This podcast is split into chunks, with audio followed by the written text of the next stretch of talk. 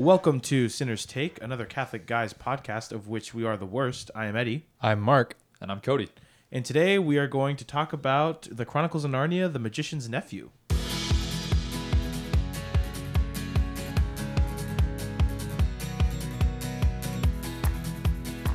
Welcome to the first official Sinner's Take book club, name pending for sure. And we're going to look at the Chronicles of Narnia series. And so we're entering into this time period of Narnia Nuggets, and it will take us an indiscriminate amount of time to get through it all. We have a new guest with us today, and his name is Mark. Mark, welcome to the show. Thank you. Thank you. He is a great sinner, I hear. One of the best. I've been known to sin before. Yeah, but He's being modest. Trust me. He's a phenomenal sinner. Take our word for it. Actually, I just realized, though, because you play college baseball and the season is happening again and you're leaving in like a week. So if we're going to have you on for the rest of these things, we got to like crank out one a day for the next week. Nice. We might as well do it. Yeah, we should probably. We'll figure out a time. I got to read a book a day now. Yeah. Which is pretty normal for him. This guy cranks through books. Like for a little while I was thinking like, oh, let's read books together. And then we both got the space trilogy, and like in a day, he finished the first one. And I'm like, well, I got the first one for free on Kindle. I don't have access to the second two without buying them, and I really don't want to buy them. So. Well, I have them right here, and you can't have them. Okay. But anyway, without wasting any more of your time, let's talk about The Magician's Nephew. Let's talk about Chronicles of Narnia. Why did we pick this series of books? Because this is a kid's book, right? So why are we even talking about this? Anyone have thoughts on that? The thing that first attracted me to Narnia. Well, besides you recommending it because you just love these books, I love them so much. I was in like a rhythm of like reading spiritual books, and a lot of it is like a lot of thinking, and sometimes that gets tiring. Of like every time you sit down to read, you have to think about some like theology or something that is really, really, really introspective. And I think switching over to like a children's book where the format is really easy to read, but there's so much spiritual depth in the simplicity of the book that makes it great, and it makes these themes of Christianity available to so many people. Yeah, I would agree. For the same reason I love Lord of the Rings, it just makes spiritual things so accessible and gives you such like a real, in a sense, it is fake, it's fiction, but it almost gives you like a more real lens to see. Particularly with Narnia, it's the person of Jesus Christ, I think, and with the Lord of the Rings, it would be virtue. Like lived out, particularly the virtue of courage, but a lot of other virtues as well. All the characters genuinely act in a very, not all of them, but you can tell when a character is acting very virtuously. And I think it just makes it like, I like that you said it was accessible. I heart Aslan is my thesis statement. That's the only reason you need. Cody and I were just joking though, that like sometimes when I'm reading it, it's tough because like, and I'm going to say this right in the podcast, so no shame. But sometimes I feel like we were talking about, we have more positive affection for Aslan than I feel sometimes even the person in Jesus, which is, that's bad, right? And that's something that needs to be combated for sure. But it does help. You could tell that C.S. Lewis, he knew Jesus Christ. He had a relationship with him, and everything that he experienced in prayer, he put into this book and this series of books in one way or another. And it really is. It's helped me so much with my own prayer life and how to approach him. It's helped me frame how he has approached situations in my life that I didn't really understand a lot of times, and that has gone wonders too. I got a beautiful painting of Aslan for my birthday, but now, and I want to retreat back from what I said. I do not love Aslan more than Jesus Christ, but it's great. Same reason why people really like the series The Chosen, right? Because you just get to see Jesus Christ in ways that you don't get to see him in the Gospels, because the Gospels, they're kind of short, right? So it's tough, and to see like more of the story and to see more of how he would interact, which again, C.S. Lewis wasn't even Catholic, so like we don't have to take everything that he said word for word. But if I could throw one more thing in there, yeah. I think the other thing that it really, and this is again more so with Narnia than it is with Lord of the Rings or other books that I have read like it, really it just stirs up a lot of desire for heaven. Like for really good things, it stirs up a lot of desire for Jesus, and it stirs up a lot of desire for heaven in a deep way. Yeah, read the last 2 pages of the last Chronicles of Narnia book, and tell me you don't desire heaven. Well, you have to read the first 7 books. You don't even you don't, because I originally was attracted to Narnia and just read snippets of it. So it's great. We're gonna go through with this series Narnia Nuggets, just a couple of things from each book of what we think has helped our own spiritual lives, good takeaways. and we'll kind of see where it all goes. So you can expect more of these. So The Magician's Nephew. Also, so spoiler alert for anybody who hasn't read it. Now, to be honest, I don't think that if you haven't read it yet and you're planning on reading it for whatever reason, there's a full-grown adult who's like, man, I've just been meaning to read The Chronicles of Narnia. I personally think, like, for me, it did not hurt to know the story before I read it in a lot of ways, because it just helped me almost prepare for what's about to happen and to read it. And usually I would just reread the same things over and over again. And the more I read these encounters that we're talking about, the more impactful they are to me. So if you haven't read it and you don't want the story to be spoiled, I guess don't listen. But also, like, the story is the not important thing. And I think what would be spoiled for you will also add to your possible encounter of the book. The story is more of like a frame for the encounters with, I mean, obviously the encounters with Aslan, but it's just more of a frame for him to draw out the analogy. So it's not... Yeah, the story is a lot of like Christianity. Actually, so. If you've read the Bible, you already spoiled these books for yourself. So. This is The Magician's Nephew. This is kind of the founding of Narnia. And so for those of you guys who maybe have seen the movie, The Lion, the Witch and the Wardrobe, that's the second book, technically. Most people know that, though. But if you don't, that this is the founding of Narnia. Before that, how the White Witch comes to be and all of that. So first thought was, early on stages, anything that stands out to you guys? I think when I picked up the series... because I already knew what The Lion, Witch, and the Wardrobe like was framed as. And I started reading this. I'm like, okay, this is the creation story. This is Genesis. Not tit for tat exactly how it goes, but that was sort of the frame I had when I was reading it. And it helped me to sort of think a little bit deeper about the characters and what they were doing and how everything unfolds. When I first picked up this book to read it, I was actually super turned off to it because I was young. I think I was maybe 9 or 10. And my mom wanted to start reading through them with me. And so we would just, you know, take turns reading chapters back and forth to each other. And I just didn't get it. It just didn't strike me as anything very profound. And I found the books pretty boring, particularly The Horse and His Boy when I was a kid. Well, I couldn't remember anything from it. And then I read through it again as an adult. And I was like, how was I missing this? But I feel that way about all these books. Is I feel like when I first picked it up, I didn't fully understand or appreciate the depth to them. Now, you had something from earlier stages in the book. It takes a little while for it to get going. And again, honestly, if you want to fast forward, read the Narnia books, I say just skip ahead to when Aslan's on the page and then read that 5 times and then skip ahead till he's on the page again. But you wanted to talk about the magician. There's something interesting about magic in general in this series. It almost seems to be, in a lot of ways, like a cooperation with grace. It's out of your control, and it's... a lot of sense. And the more you try to handle it, the more you try is it's always based out of pride and usually doesn't go well for people who do it. But you had something to say about the magician, right? Uncle Andrew is right. His name.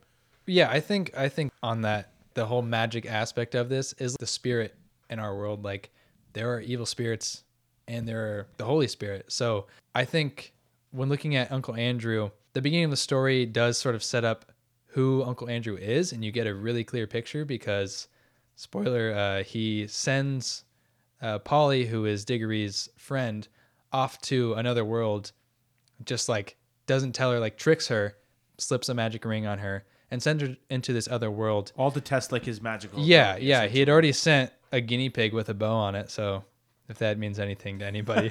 And Diggory's like angry because he just sent his friend, who... I mean, probably like a 9-year-old girl, into this magic world where he doesn't even know what's there, what dangers lie there.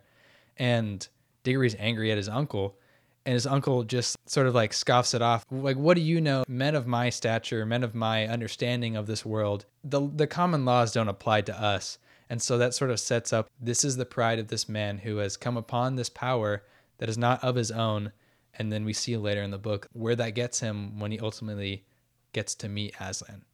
Yeah, very good. Exactly. You're going to see that as a theme, right? Is that this nature of pride, which is obviously very prevalent, especially in this first one, particularly when we look at the story of Genesis, we see pride, we see the devil, we see all this prideful stuff. So we see that come to manifest here in this story. Is there anything else before we kind of jump ahead? Well, how far are we jumping ahead? Because I was going to jump kind of along the similar theme of pride, which I guess we're now seeing is like a huge... I'm recognizing now as we're talking about it as a much larger theme in the book than I had given it credit for. But I wanted to jump to, you know, okay, so Diggory goes after her. Diggory's right? The main character also. Yeah. He's like the kid. Yeah. He's the magician's nephew. The title of the book. He goes after her And then they end up in this land where it's just a bunch of pools that lead to different worlds, and they can go through any of them to go to any of the worlds. And they go to one that is kind of run down and been destroyed. You can tell that there was life there before, and they see like statues of all the people that used to live there. But the place is the place is in ruins. It's just courtyard after courtyard of basically nothing happening. But when I was rereading this, the part that stood out to me, that struck me, was they come into this courtyard that is filled with a bunch of statues of people that used to live there. And they seem to be, in some sense, a little more grand than the other statues that they had seen. Like, you can tell these were people that were important. And in the middle of the room, there's a bell. And on the bell is the inscription, "Make your choice, adventurous stranger. Strike the bell and bide the danger, or wonder till it drives you mad what would have followed if you had." Polly, the girl, is not super into ringing this bell, has no interest in finding out what happens afterwards, but Diggory is super interested, and he even says, I think I'm coming under the spell of this bell. Like, I really feel like I'm really drawn into this, and I really think it's going to eat away at me for the rest of my life if I have no idea what happens when I ring this bell. It would have, yeah. And to some extent, I think it probably would have, but not that much. Later on in the book, he's talking to Aslan about it, and Aslan's like, "Why'd you ring the bell?" And he said, "I was kind of drawn into it, like under the spell." But even as he's talking to Aslan, he realizes, no, I wasn't. I just kind of wanted to find out what would happen. And it reminded me of something that I learned in my senior seminar.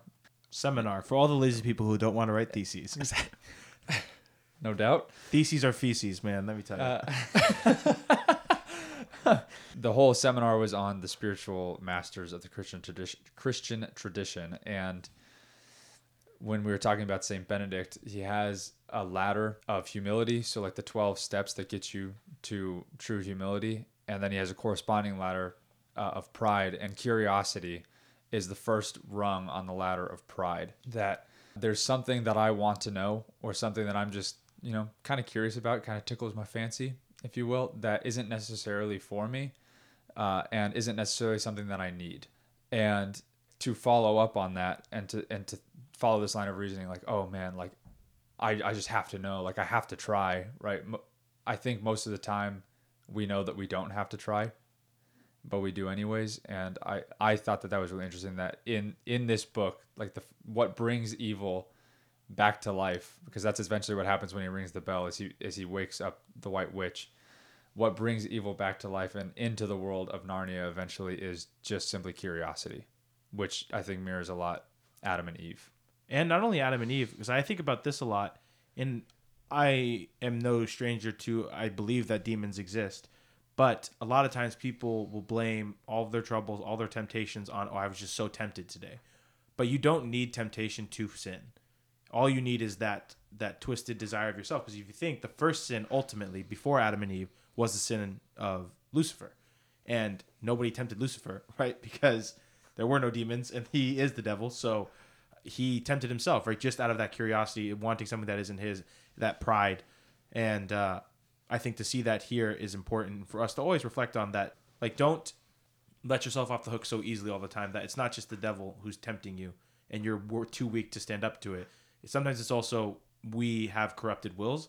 And I think about that a lot in my own sense, like particularly with sin, particularly with sins of the flesh, like particularly with like pornography, how many times did I go down a rabbit hole I didn't want to go down when it started from a place of just genuine curiosity of like a random thought of like, oh, I wonder who this like celebrity person is married to, or like who is she dating, anybody or whatever. And then it just starts this chain of events. And it leads me to a place that I never really wanted to go. And that was always born out of curiosity. Yeah. I think we also tend to put ourselves in vulnerable situations too, where if it's like a habitual sin of pornography, obviously this isn't a habitual sin for Diggory, but we tend to put ourselves in places that we know that the outcome isn't always going to be good. And so with Diggory, after reading this, he could have separated himself and like from the situation, and they could have left the room and gone away from Charn, which is the world that is like the destroyed world. He could have left, but he sort of stays around that temptation, stays around a place where he knows bad things could happen, and then we see the result of it, the evil White Witch coming. And he ends up like actually hurting the girl too. What's her name? What's that? Polly. He actually hurts her because the magic rings, if you touch them, they go back, right? And so she went to reach into her pocket to grab it, and he like grabs her wrist and says, "No, we're gonna do this," right? And it almost mirrors Adam and Eve, where Adam failed to protect his bride in the garden. Well, so. and also to go off that, when they're, I think the White Witch and Polly and Diggory are looking off into the country, and she's explaining like how she destroyed the world essentially. Diggory tells them to reach for the rings, and the White Witch pulls Polly up by the hair because she's just like really strong woman apparently. So even then, like, you can see the effects of his sin already hurting the person who he went into the magical world to, rescue. Yeah, to help. Yeah, and so then we see the White Witch kind of, she goes, and that's not her name. I forget her name. It's Jadis. Jadis, right?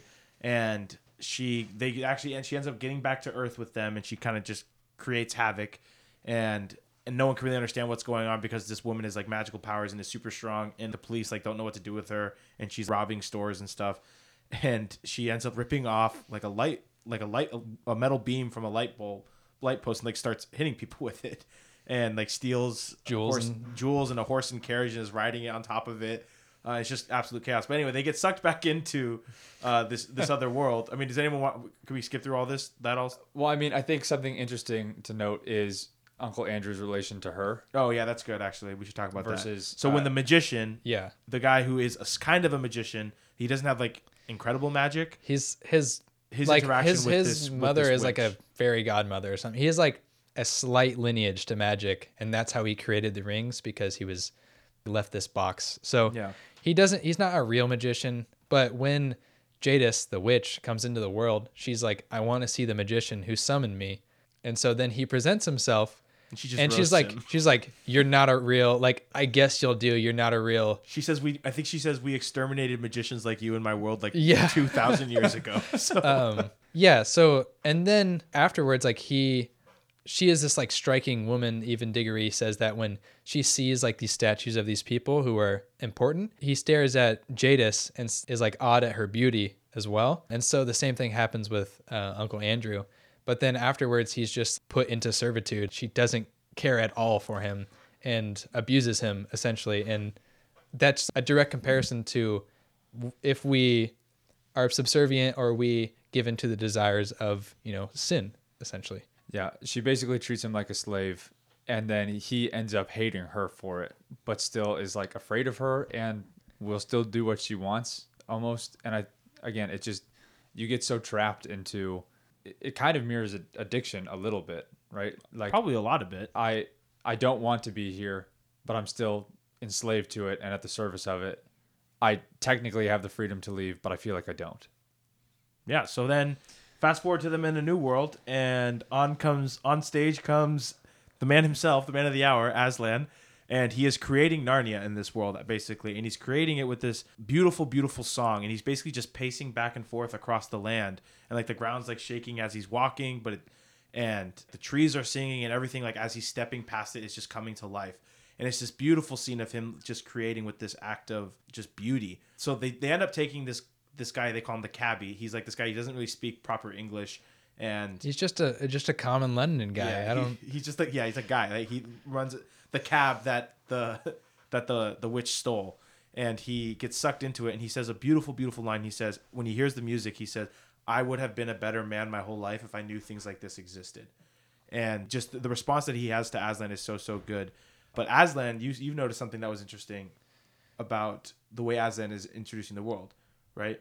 Oh, like the first command that he gives to the... Oh, yeah. So obviously after Aslan creates like all the plants and the trees with his song, which is another comparison to God making the world through the word. Yeah. But Aslan circles up all of these animals that he's created, and to certain animals, he gives basically intelligence so that they can speak, so they're talking animals. And so what Aslan says to them, he says, "Narnia, Narnia, Narnia, awake, love, think, speak, be walking trees, be talking beast, be divine waters." And I think what's interesting to note there is that the first command after he awakens them from their pretty much like stupidity, or they were dumb animals before, is their first command is to love. And I think that shouldn't just be glossed over as like a nice word in the book that Aslan says, but I think it sort of shows the world as what it was meant to be in the beginning, is that these creatures were meant to love each other. We're not supposed to abuse each other. We're supposed to do the best for each other. So I thought that was a good point. It's the specific command of those who have been awakened, right? It's the responsibility of those who have been given the intellect. Yeah. The next thing that I had wanted to talk about was actually literally the line right before that. So right before he speaks, because that's those are Aslan's first lines in the book. And does anyone else, when you hear the song, think of the Trollolol song? No. Jesus. No. Someone needs to make a meme of that. That's why. Probably not though. Yeah, I don't, it's probably not enough that dignity. Don't waste your time on that. It's coming from a curious place, really, more than anything else. It's funny to imagine. So he finishes singing creation into being, and then the voice that it describes, it says, there came a swift flash like fire, but it burnt nobody, either from the sky or from the lion itself, and every drop of blood tingled in the children's bodies, and the deepest, wildest voice they had ever heard was saying, Narnia, Narnia, Narnia, awake. And what word do you like? I love the word wild with my whole heart. And when I was reading that today in the chapel in preparation for this, and I had said that one of the things that I really like about these books is the desire that it flares up in me. And I just really, really want to hear that voice. Like I want to hear the deepest, wildest voice I've ever heard. Like I want to hear the voice of the creator in the midst of creation. Ugh. And I want it so bad. It really brings so much more into the light of, that he calls you by name. Like it's he calls you by name with the voice that can create the universe, right? Yeah. It's not just like the way I call your name. It's so much more than that. I think to go off that really quickly is that these people have never met air quotes Aslan. He's God, so like there's a part of them that longs for him, even though they don't know him, they don't recognize him. But I love every interaction in the whole series when like people meet Aslan for the first time. He calls them by name. He knows them and he speaks to them like they've known each other for years. And it just goes to the testament of even if you've been away from God or you can't see God in your life presently, he still speaks to you as if you're a longtime friend. He calls you by name. Same thing. And then the next thing that I wanted to talk about was when Aslan comes into the picture, I think it's actually backtracking a little bit. There's three responses that we see to people, and I think it really summarizes well the three responses to God that a human being can have. It's the cabbie, the white witch, Jadis. Jadis and Jadis. So the cabbie, Jadis, and Uncle Andrew, the magician. And so one is the white witch, and she knows who Aslan is because she's been around in this world forever, and she has magical powers. But it says a beautiful line that it says she recognizes the magic, and she knows that it's much stronger and much older and much deeper than hers. And she is angry at it. And she's like, her fists are clenched, and it says that she would soon destroy this world and every other world if it meant that she could also destroy the lion and herself, basically. And because she just is angered because she can't accept that there's something more powerful than her that is so beautiful, right? Because she is all about power and fear and slavery, and Aslan is all about beauty and love and truth, and he's infinitely more powerful than her. So she responds with anger and lashes out at him, actually. So she takes that metal rod that she had with the lamppost and she chucks it at him like as hard as she can. And they do a good job throughout the book of showing her like physical strength, that this woman can like do anything, and she chucks it as hard as she can, and it just like bounces off of him, and he doesn't even register it, and he just keeps going on creating. And then she runs away in fear, so she like can't handle it, lashes out against him, and then runs away, which is another interesting thing that you were talking about, because that light actually ends up becoming used in the second book. It grows all of Narnia. Yeah, so stick of metal from the light in London sticks in the ground and grows up to this giant lamppost.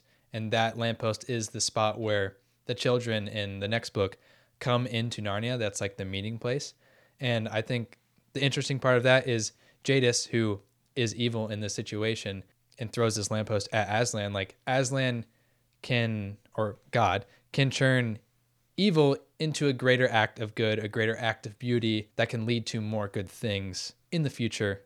you know, whatever his, we don't understand his will at the point. So the children didn't understand why the lamppost was growing. Because then the second response is Uncle Andrew, right? And he, as we talked about, he wants to control this magic. He wants to make it his own. And he, his whole thing is trying to become aware of it. And his pride is manifesting itself that he can't, he's encountering Aslan and he can't understand that there's something more powerful than like, so the White Witch, she knows that he, Aslan's more powerful. This guy can't really come to terms with it. And his response is just sheer fear.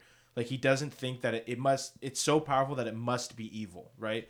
And so he, whenever Aslan speaks, he just hears growling. He just hears roars, and he's afraid of him because he's a lion. He tries to bury his head in the sand, but again, he's trying to control this magic. Right? He even says, like, when he sees the lamppost growing in the ground, he says, "We gotta take this back to London so we can sell it to like the military." And it's like, no, he's trying to control something that is not his to control. And when it is too much for him, he just is in fear. And then the third response is the cabbie, and he responds with just absolute humility. He, with a line that I had already said, where he says, you know, "I would be a better man my whole life if I had known that things like this have existed." And he just wants to listen to Aslan. And every single thing that Aslan speaks to him, he just thinks like, yeah, I'm pretty weak, right? And he acknowledges his weaknesses. He never lies to him. He only responds with humility. And Aslan ends up making him the first king of Narnia. And it's beautiful. So another thing about when Aslan is speaking to the creatures that have just been woken up that I thought was really beautiful. He says, "Creatures, I give you yourselves. I give to you forever this land of Narnia. I give you the woods, the fruits, the rivers. I give you the stars, and I give you myself. The dumb beasts who I have not chosen are yours also. Treat them gently and cherish them, but do not go back to their ways lest you cease to be talking beasts. For out of them you were taken, and into them you can return." I mean, it's just another line that is similar to "You are dust, and to dust you shall return," right? Or something like that. But I think the more it's, again, speaking to us personally, right? That the more you act against what you are, the less you become what you are, right? The more you act out of accord with the will of God, the less you become what you really are. I thought that was a really beautiful point. I love the "give you myself" thing too. Really, really good. Man, we ordered a 12 count nugget here, man. This is book one. So I think we got a few more though. Yeah. One part that was, really stood out to me was when Diggory, he retrieves his apple, or he's going to retrieve the apple, and he has to face Aslan and like face up to God for the sin of bringing Jadis into the world essentially. And so the whole time he's looking at Aslan's feet, he doesn't want to... Yeah, explain that his mom is sick first. His mom is sick. Okay, yeah. And so the whole point is he thinks he's in this land of youth essentially, and the thing he wants more than anything is to cure his mom. His mom's been terribly sick the whole book. And so all of these things are coming together. He feels the grief over his mom. He feels the grief over having brought this evil into the world. And now he has to face Aslan, who this is the first time he's really meeting him. And so it sort of comes out from his heart that he will go on this mission to retrieve this apple, but more than anything, he wants his mother to be better. And he's looking at his Aslan's feet, and he looks up, and it says that what he saw surprised him as much as anything in his whole life, for the tawny face was bent down near his own, and wonder of wonders, great shining tears stood in the lion's eyes. They were such big, bright tears compared with Diggory's own that for a moment he felt as if the lion must really be sorrier about his mother than he was himself. I think that's a great... for me, when I felt that, it's literally so, a tear forms in my own eye. It's so good. When I read that, I was like, we get caught up in our own sinfulness that we sort of neglect the fact that Christ is there with us in our sorrows, no matter what. Despite of everything we have done to offend him, he still grieves with us because he has those human emotions. I think that was such a good point. He even he feels it. He feels worse for your sorrow than you do, basically, right? Yeah. Because he understands it more, and he says a beautiful line. Aslan, when he sees him, he's like, "Grief, it's not something that anybody in this land has felt except for me and you," right? He's saying that none of these talking animals, they were just created, they haven't experienced grief yet. And so Aslan's acknowledging that this kid has had a rough go of it. And then the beautiful line that he says, because he's like, "Are you ready to remedy this thing that you did wrong? Are you ready to fix this?" And Diggory, he's just a scared little kid, and again, he's basically telling him to go find something, that go towards where the White Witch ran off, And so he's afraid, and he's just like, I don't see what good it will do. The witch ran off. And Aslan just says, I said, I asked you if you were ready, right? Like, he doesn't ask him, like, how he's planning on doing it. He says, are you ready to do what I want you to do? And just the courage that is brought out of him is so profound. Yeah. And then when he goes on to, I actually think this happens before that, but I think it fits in really well here, is he goes on to address all the beasts, or all of creation at that point. And he says, you see, friends, that before the new clean world I gave you is 7 hours old, a force of evil has already entered it, waked and brought hither by the son of Adam. But do not be cast down. Evil will come of that evil, but it is a long way off, and I will see to it that the worst falls upon myself. In the meantime, let us take such order that for many hundred years yet this shall be a merry land and a merry world. And as Adam's race has done the harm, Adam's race shall help to hear it. Help to heal it. And, again, it just hits you so deep, because both of those promises are fulfilled in the person of Jesus Christ. Like, I will see to it that the worst of it falls upon myself. He had straight up nothing to do with the evil that came in, like, nothing. And again, he literally just created it. He's like, are you kidding me? Like, 5 hours after he created this perfect land, already something is in it that is screwed up. And he said, I'll take the worst of it. And then he says, Adam's race has done the harm. Adam's race will help to heal it. Like, he fulfills that promise again in himself. And, in this book, it's fleshed out a little bit differently. And that's why. And that's why I love the book. Like, and again, going back to why we all love the Chronicles of Narnia, is how awesome would it be? Because it just shows that God, this happened, like, in a sense that God, when he saw the fall, he had an internal dialogue with, the other members of the Trinity, and was like, we're going to take care of this. Right. And like that, instantly, like, as soon as this happened, Jesus was happening, right? The path has begun.